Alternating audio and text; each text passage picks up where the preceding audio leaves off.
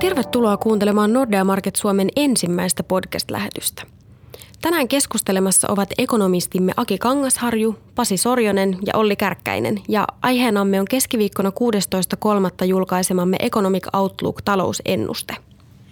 Käsittelemme tänään muun muassa kansainvälisen talouden näkymiä ja niiden mahdollisia muutoksia, Suomen talouden näkymiä kansainvälisen kehityksen pohjalta ja sitä, että mitä tämä kaikki oikeastaan tarkoittaa yksityisen talouden näkökulmasta. Aloitetaan vaikka kansainvälisen talouden näkymistä. Aki, mitkä ovat isot linjat KV-puolella ja onko ennuste muuttunut? Niin nythän eletään armon vuotta 2016 ja tämä talvihan oli myrskyysä varsinkin rahoitusmarkkinoilla. Osakekurssit romahti ja valuuttat heiluja ja, ja näin, mutta tuota, nyt tilanne on rauhoittunut, että sieltä Kiinasta, öljystä ja, ja Yhdysvaltain koron nostosta lähtenyt tämmöinen myrskyisä aikakausi on, on tässä niin kuin tasottunut ja, ja kurssit on palautumassa kautta linjan ja, ja nyt sitten tota, ihmetellään, että minkä verran se kaikki myrsky on reaalitalouden heijastunut ja, ja kyllähän se jonkun verran on heijastunut, että, että globaali talous ei sen kasvu ei niin kiihdy sillä tavalla, kun me vielä syksyllä ajateltiin sinne kohti keskimääräisiä kasvulukuja, vaan jäädään niistä alle. alle ja tota, se on tietenkin Suomellekin heikko, huono asia, mutta, mutta tota, hyvä uutinen tässä kaikessa kurjuudessa on se, että, että globaalitalous ei suinkaan ole romahtamassa eikä ole tulossa mitään globaalia taantumaa, vaan, vaan kasvu on jäämässä vähän keskiarvon alapuolelle, mutta kuitenkin kasvu jatkuu on se kuitenkin aika haastavaa siis meidän, meidän itsemme kannalta, että globaalisti teollisuus oikeastaan niin kitkuttaa, ei kasva juuri lainkaan. Ja kun se ei kerran kasva, niin ei se pahemmin sitten varmaan investoikaan. Ja, ja, ja se pitää tietysti maailmankaupan aika lailla kurjassa kunnossa ja on huono uutinen myöskin raaka-aineita tuottaville kehittyville talouksille. Mm. Kyllä, mutta sekin on yksi, yksi näitä merkkejä, että, että nyt jos kehittyvien maiden valuutat oli syöksyliikkeessä syksyllä ja talvella, niin nyt nekin on alkaneet palautua, koska öljyhinta on lähtenyt vähän palautumaan ja muutkin raaka-ainehinnat. Että sekin on yksi merkki siitä, että varsinaista romahdusta ei ole tulossa, mutta kitkuttaminen jatkuu. Mitä te näette, mitkä on niin suurempia riskejä globaalitalouden näkökulmasta tällä hetkellä?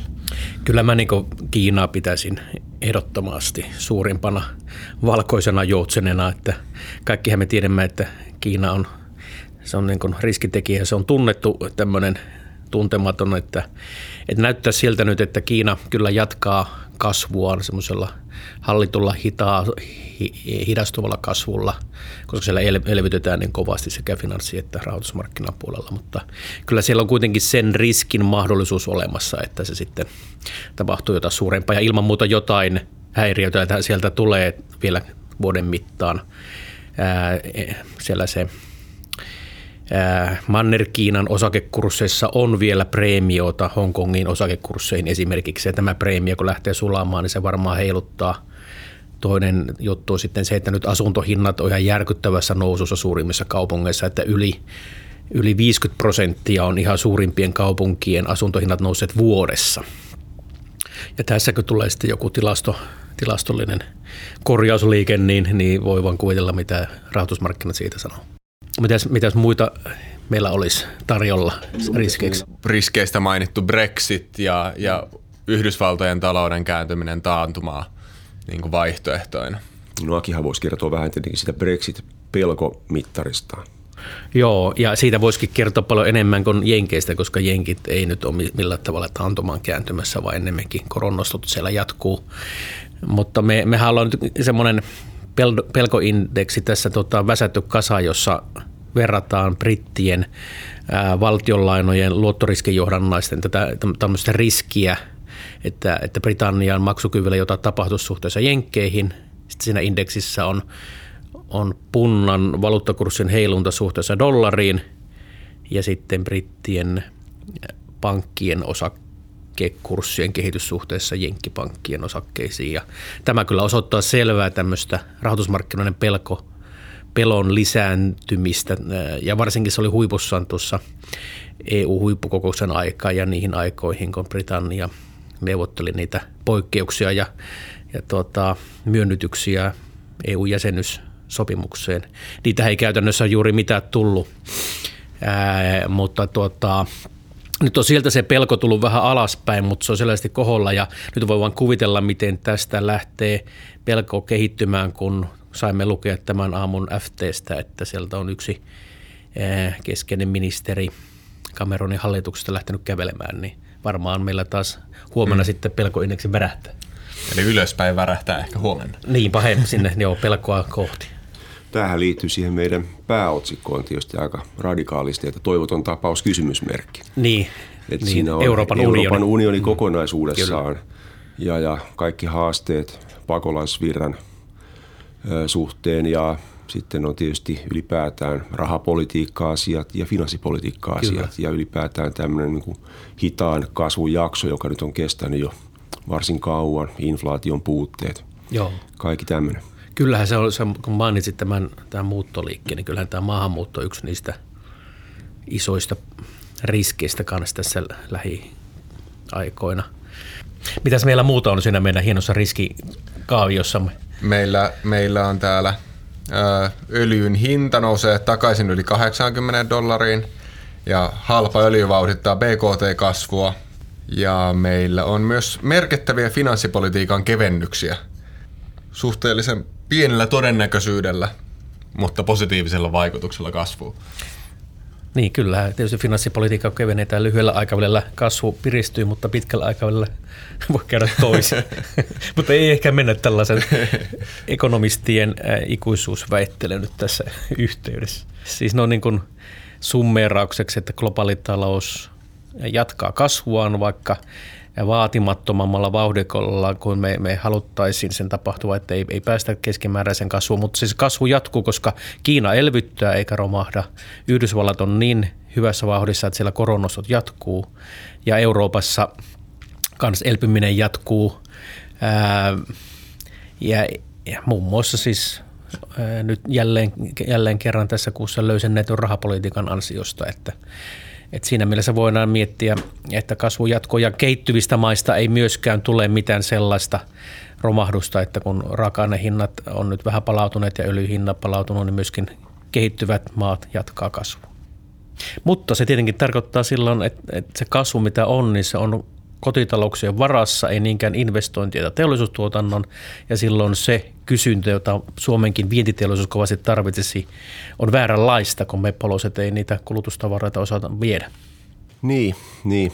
Näinhän se on ollut ja näin on pitkään ajateltukin, että, että jos kerran globaali teollisuus ei oikein kasva eikä investoi, niin silloin meidän Suomessa tuottamalle ö, investointitavara tyyppiselle viennille ja vastaavasti sitten tuotantopanostyyppiselle viennille on, on aika niukasti kysyntää. Ei, ei nähdä sitä, että vienti lähdisi millään tapaa lentoon.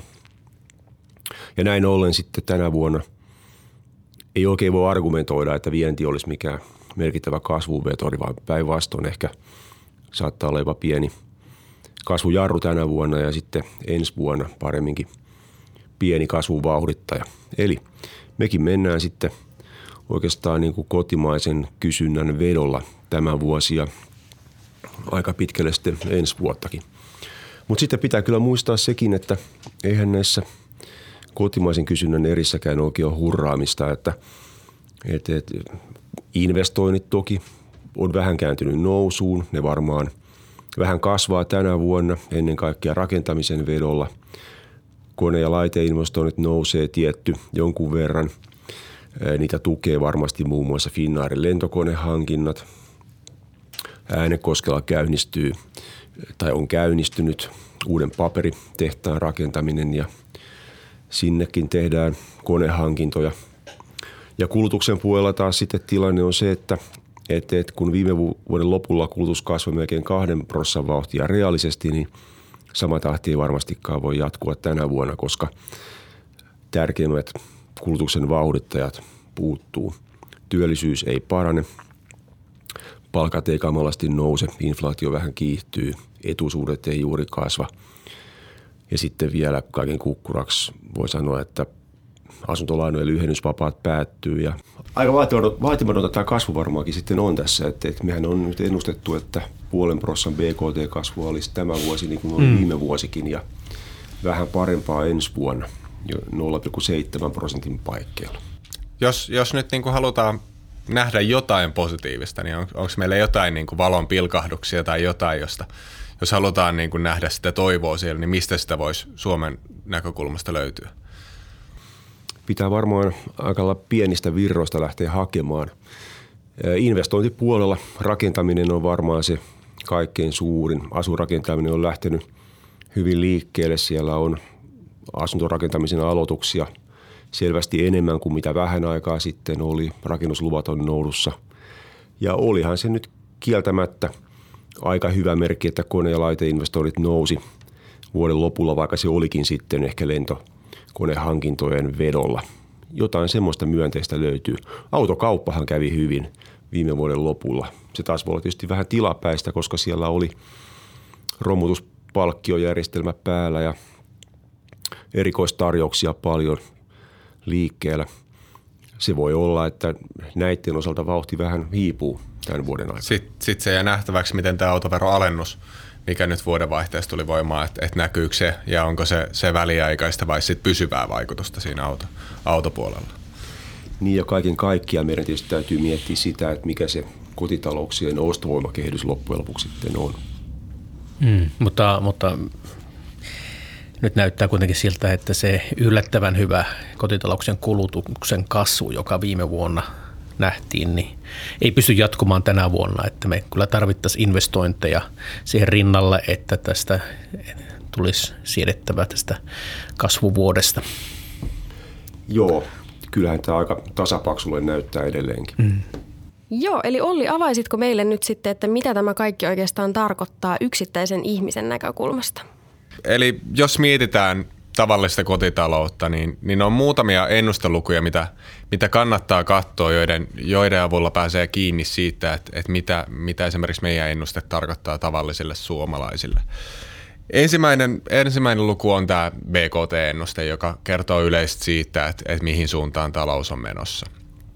Toinen mielenkiintoinen ennusteluku on työttömyysennuste, joka, joka kertoo sit siitä, miten työllisyyskehitys näkyy ja, ja tämä kuitenkin työttömyys on, on niin kuin hyvin merkittävä asia niille kotitalouksille, joita työttömyys kohtaa, niin sitä, sitä kautta työttömyys on, on, on merkittävä ennusteluku. Ja, ja työttömyyden lisäksi on, on merkittäviä myös ennusteet ansiotason ja inflaation kehityksestä. Eli, eli ansiotasoennuste kertoo siitä, miten palkat, palkat tulee tulevina vuosina kehittyyn ja, ja siihen kun sit yhdistetään inflaatio, eli, eli ennuste siitä, miten hinnat tulee kehittyä, niin näiden kahden luvun avulla, avulla voidaan ennustaa sitä, että miten sit palkansaajien ja suomalaisten ostovoima kehittyy kokonaisuudessa, että, että kuinka paljon sillä tulevaisuudessa sillä palkalla sit saa ostettua.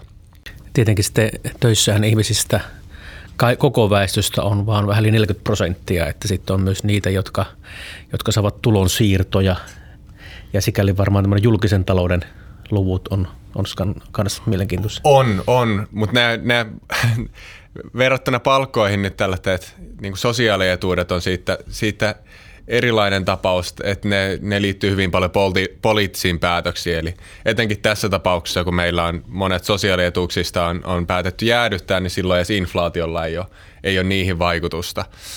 Eli, eli Eli ne niin kuin kulutuksen kannalta on hyvin mielenkiintoista nähdä toki myös nämä sosiaalietuuksia, miten eläkkeet kehittyy, mutta ne tulee hyvin paljolta siitä, ne, ne on yhdistelmä siitä, miten palkat kehittyy ja miten inflaatio mm. kehittyy. Et osa, osa etuuksista on sidottu suoraan inflaatio ja osa niin kuin työeläkkeet on sidottu taas sit palkkojen ja inflaation yhteismuutokseen. Et, et näiden, näiden ennusteiden avulla pääsee myös kiinni siihen, että et miten sosiaalietuudet tulee kehittyä.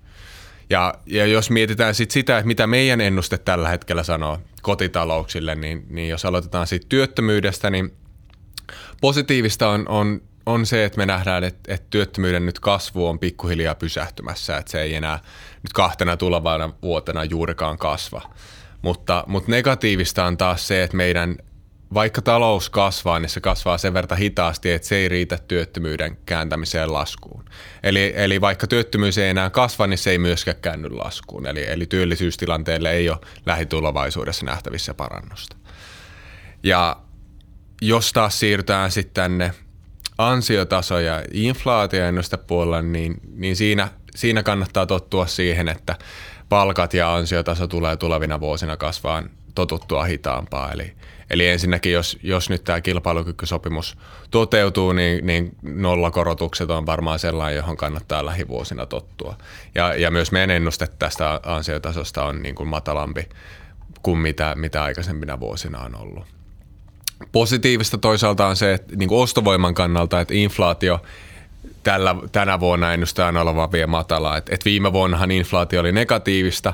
Sitä, sitä ei, se ei enää jatku, vaan, vaan todennäköisesti tänä vuonna inflaatio kääntyy hieman, hieman nousuun, etenkin niin kuin öljyhinnan nousun myötä loppuvuodesta, mutta, mutta aika matalalle inflaatio jää vielä tälle vuodelle.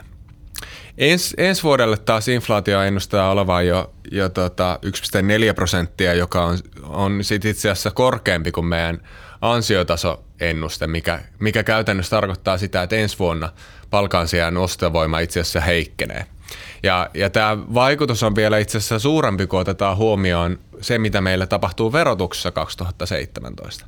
Eli nyt jo tiedetään, että esimerkiksi eläkevakuutusmaksat palkansaajilla nousee 2017. Ja jos tähän otetaan vielä mukaan sitten nämä kilpailukykysopimuksen lisäkorotukset palkansaajien sosiaalivakuutusmaksuihin, niin tämä vastaa käytännössä sellaista noin 0,6 prosenttiyksikön veronkiristystä.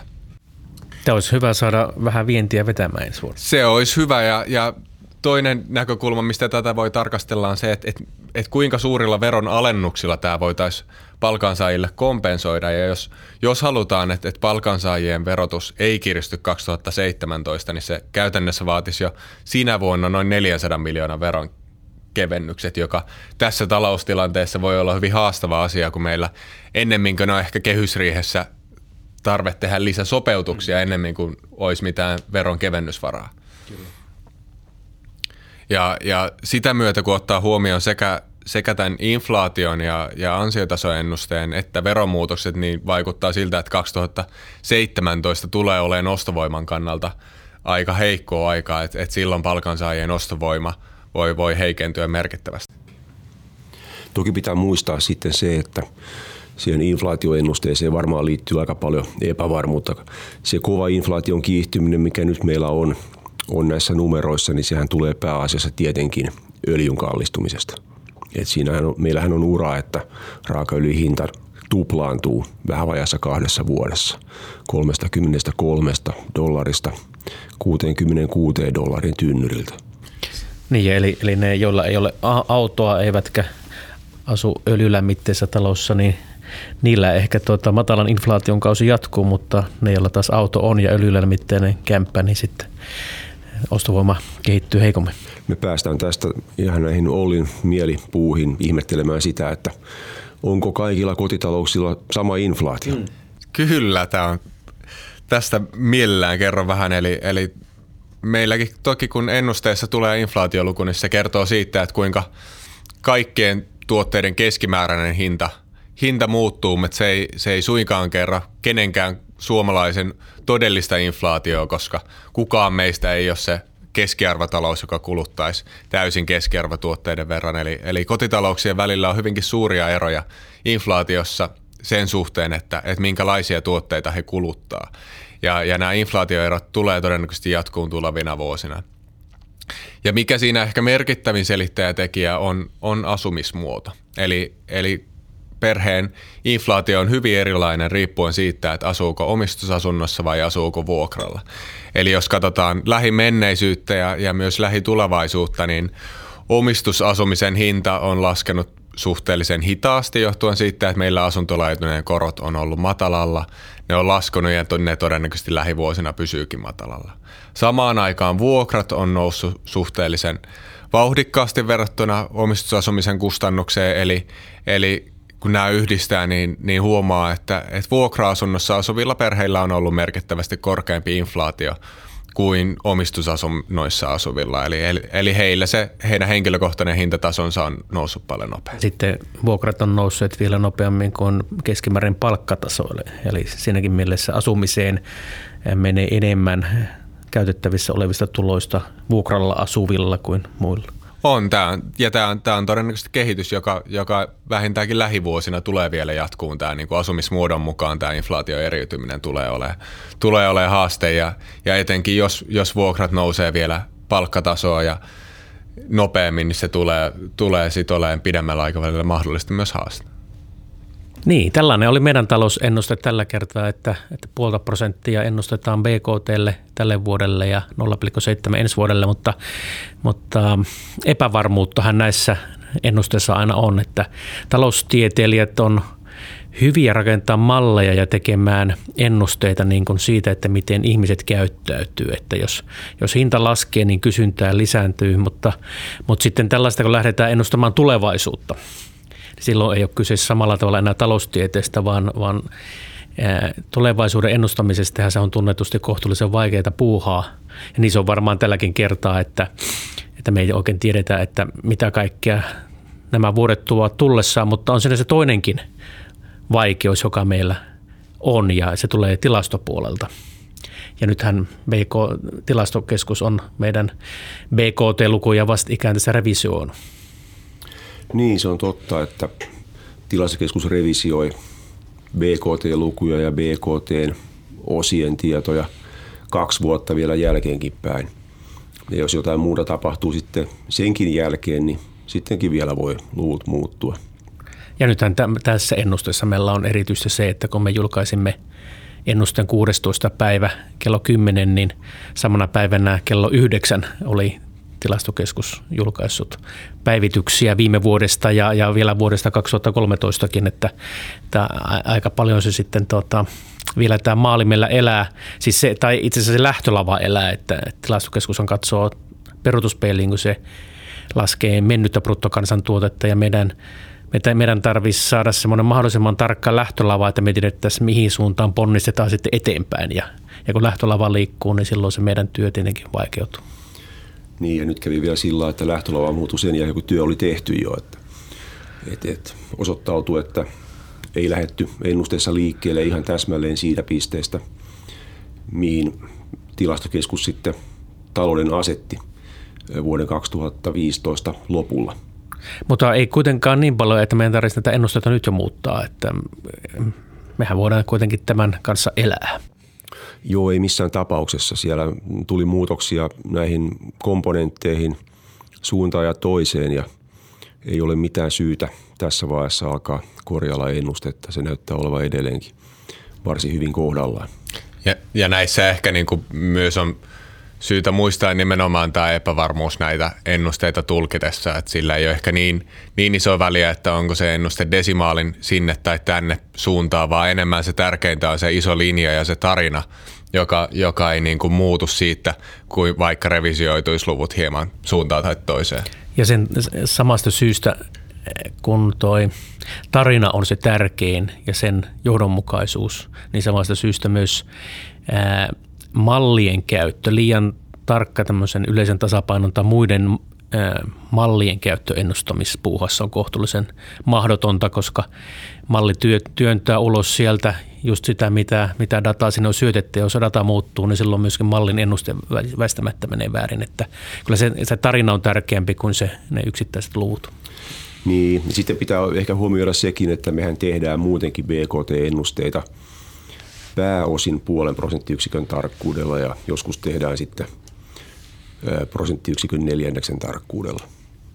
Ja nytkin tässä tilanteessa, jos me odotamme kielipitkällä vientivetoista kasvua, ja, ja, ja tämä ei ole tietenkään tilastokeskuksen syy, että historia, tilastohistoria muuttuu, vaan se johtuu siitä, että kun tiedot tarkentuvat, niin tilastokeskus pystyy, pystyy tarkentamaan, mutta, mutta historia osoittaa sen, että nimenomaan vientiluvut ja nimenomaan palveluiden vienti- ja tuontiluvut muuttuvat eniten aina näissä tarkistuksissa. Ja, ja nyt tässä tilanteessa, jossa me odotamme vientivetosta kasvua, niin sitten sitä kasvua jossain vaiheessa voi olla näköpiirissä, mutta sitten se tilastorevisiointi voi osoittaa, että ei sitä olekaan tai päinvastoin. Ja sekin, sekin sitten tätä käännepisteen ja uuden kasvun odottamista ja ennakointia vaikeuttaa merkittävästi. No niin, tässä on suuri, suurin piirtein meidän ensimmäinen post- podcastimme Nordian historiassa ja, ja tämä ei suinkaan jää viimeiseksi, vaan näitä tehdään sitten tasaisin väliajoin. Välillä puhumme talousennusteista, talousnäkymistä, välillä puhumme jostain muista ajankohtaisista asioista, ää, mutta aika näyttää, mistä tarkalleen ottaen puhumme. No niin, hyvät kuulijat, meillä alkaa olla lähetys aika loppumaisillaan täällä. Oikein paljon kiitoksia Pasi, Aki ja Olli. Ja pysykää kuulolla. Pian tulee uutta lähetystä. Moi moi. Moi moi. Moi.